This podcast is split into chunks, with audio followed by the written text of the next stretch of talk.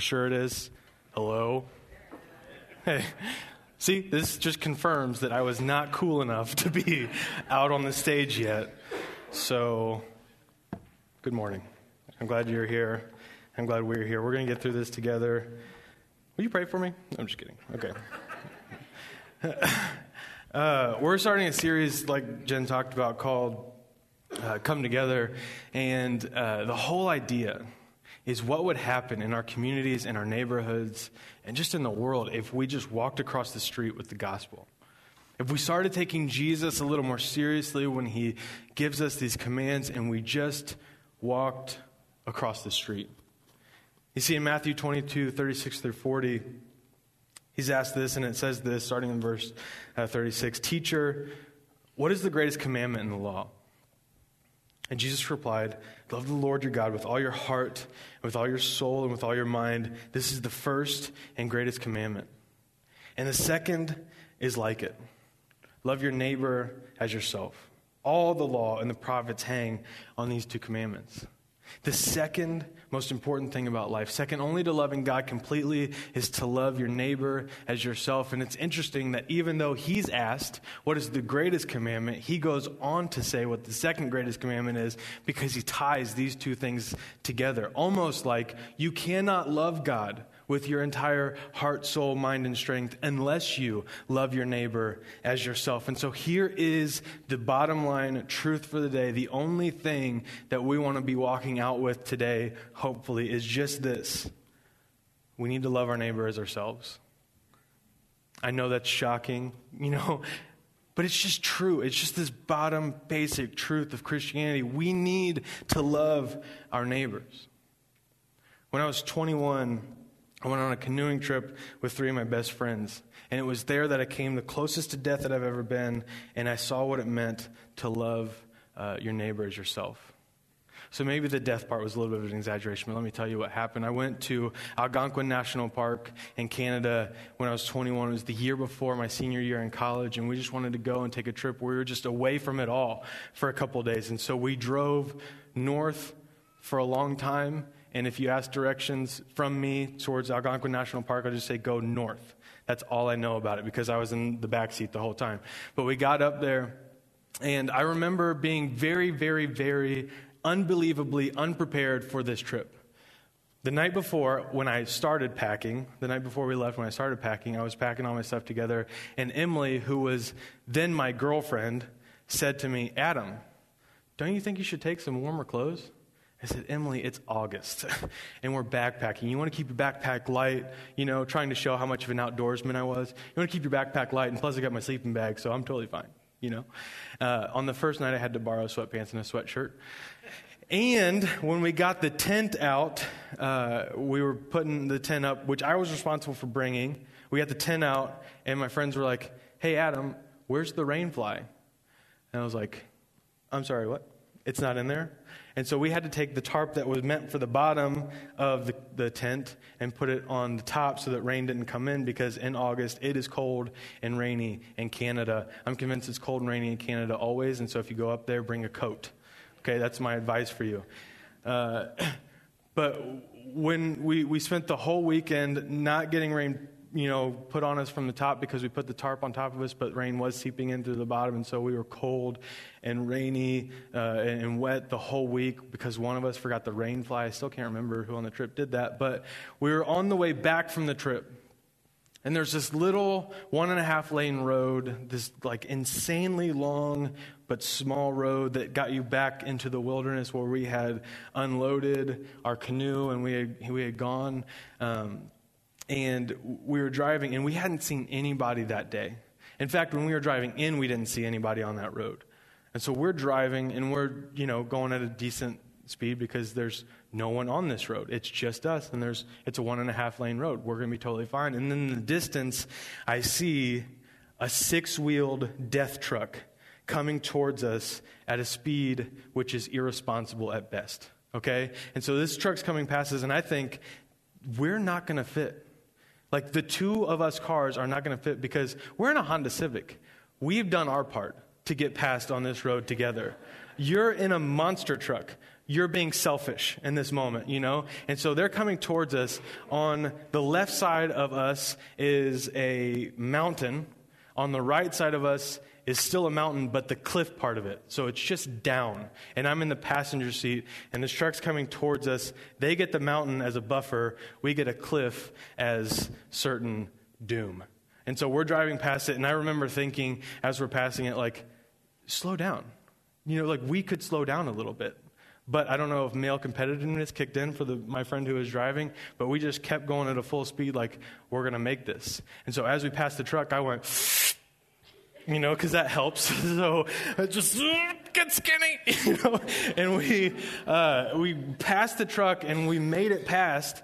And then I thought, oh, that was great. That was you know some excitement. And then all of a sudden we just went boop, and we're just driving kind of like this, and like, oh no, this is not good. And I remember thinking, kind of eerily, peacefully, this is how I die goodbye cruel world you know and so we're just sit, like slowly teetering down a cliff and our car just kind of it's then that my friend is like I should stop. You know, I should slow down. But he didn't hit the brakes. He just kind of coasted. And so we're slowly going down this cliff, and then we just stop, and then we stop.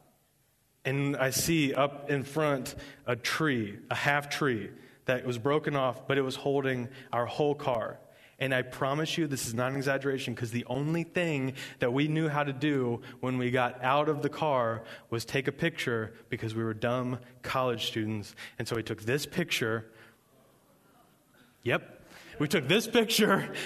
And if you can see in the top right of that is the half tree that genuinely saved our lives. Like, that's what caught us.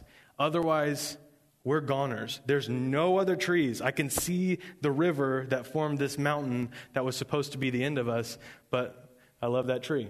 I didn't go down to try to kiss it because I, you know, tempted fate with that cliff once. I wasn't going to do it again. But uh, we're, we're standing there and we stood around for a good half hour as men do when they're in a problem that they don't know how to solve we didn't even think to ask for help. We just started talking about how we could solve this ourselves.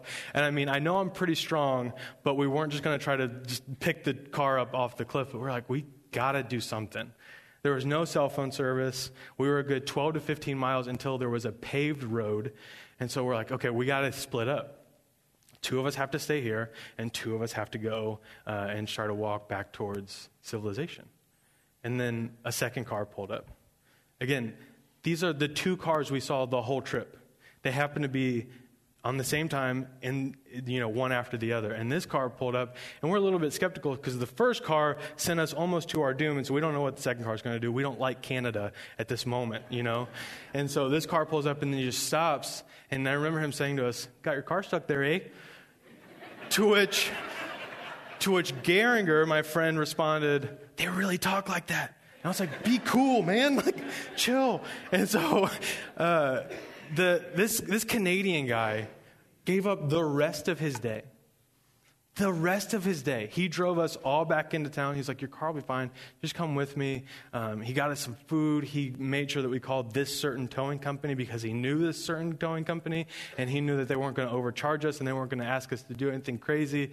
And he followed the tow truck company back with us to make sure the tow truck company did what they said they would do. I mean, he was the nicest Canadian man in the history of the world. And actually, maybe he's just a Canadian person, but I don't know. He was nice to us in this moment. And so he followed but he gave up his whole day until our car was pulled off the cliff and he said, We'll test it. Like, we don't necessarily have to, to get any work done. Just test it and see if you can drive it home. And it worked. And he was like, Okay, you guys be safe on your way home. Like, let, us, let us give you some money. Let us give you some something. Do you want all of the stuff that we have? Because you can have it. He's like, Oh, no. I'm just glad you guys are safe. Be safe on your way home. Good luck, guys. And he just left. I've never seen that man again, but I'll never forget him. Because when someone loves their neighbor as themselves, it sticks with you. And we have this command to love our neighbors.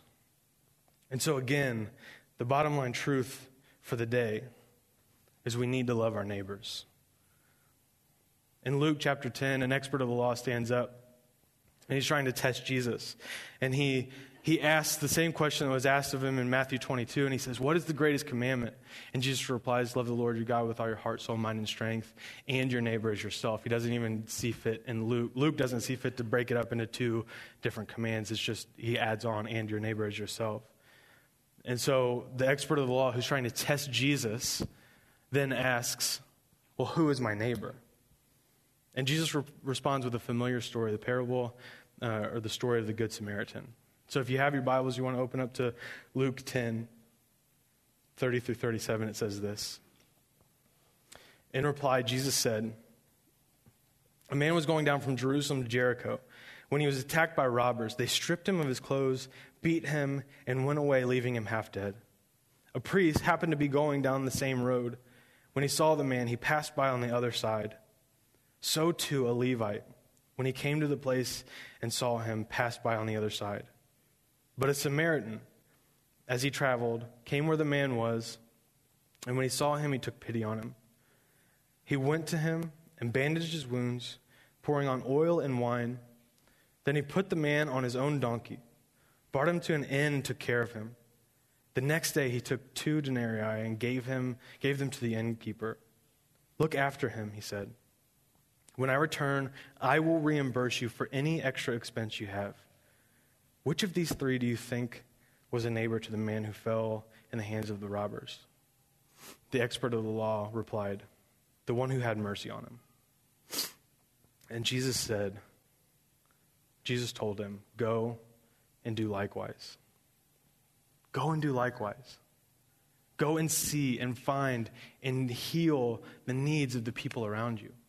A couple things stick out to me about this passage. It's not just the two men that passed by, one being a priest, the religious elite, one being a Levite, which would have been considered the, the common man, but it was a Samaritan.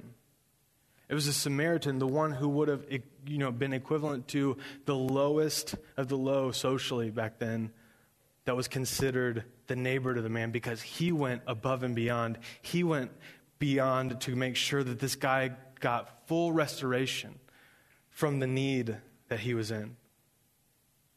He paid for the extra, the extra expenses at the end. He loved his neighbor, and that made him a neighbor to the man. And so Jesus is painting this picture that your neighbor is anyone who is in need or anyone who you can help meet the need of. And so, really, your neighbor is anyone.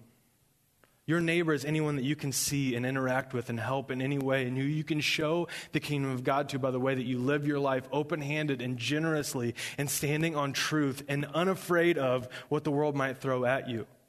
Anyone that you can be Jesus' representation to, that is your neighbor. I don't know what you think about when you hear this story, the parable of the Good Samaritan, but I oftentimes, when I read it, think through it and think, oh, I would definitely stop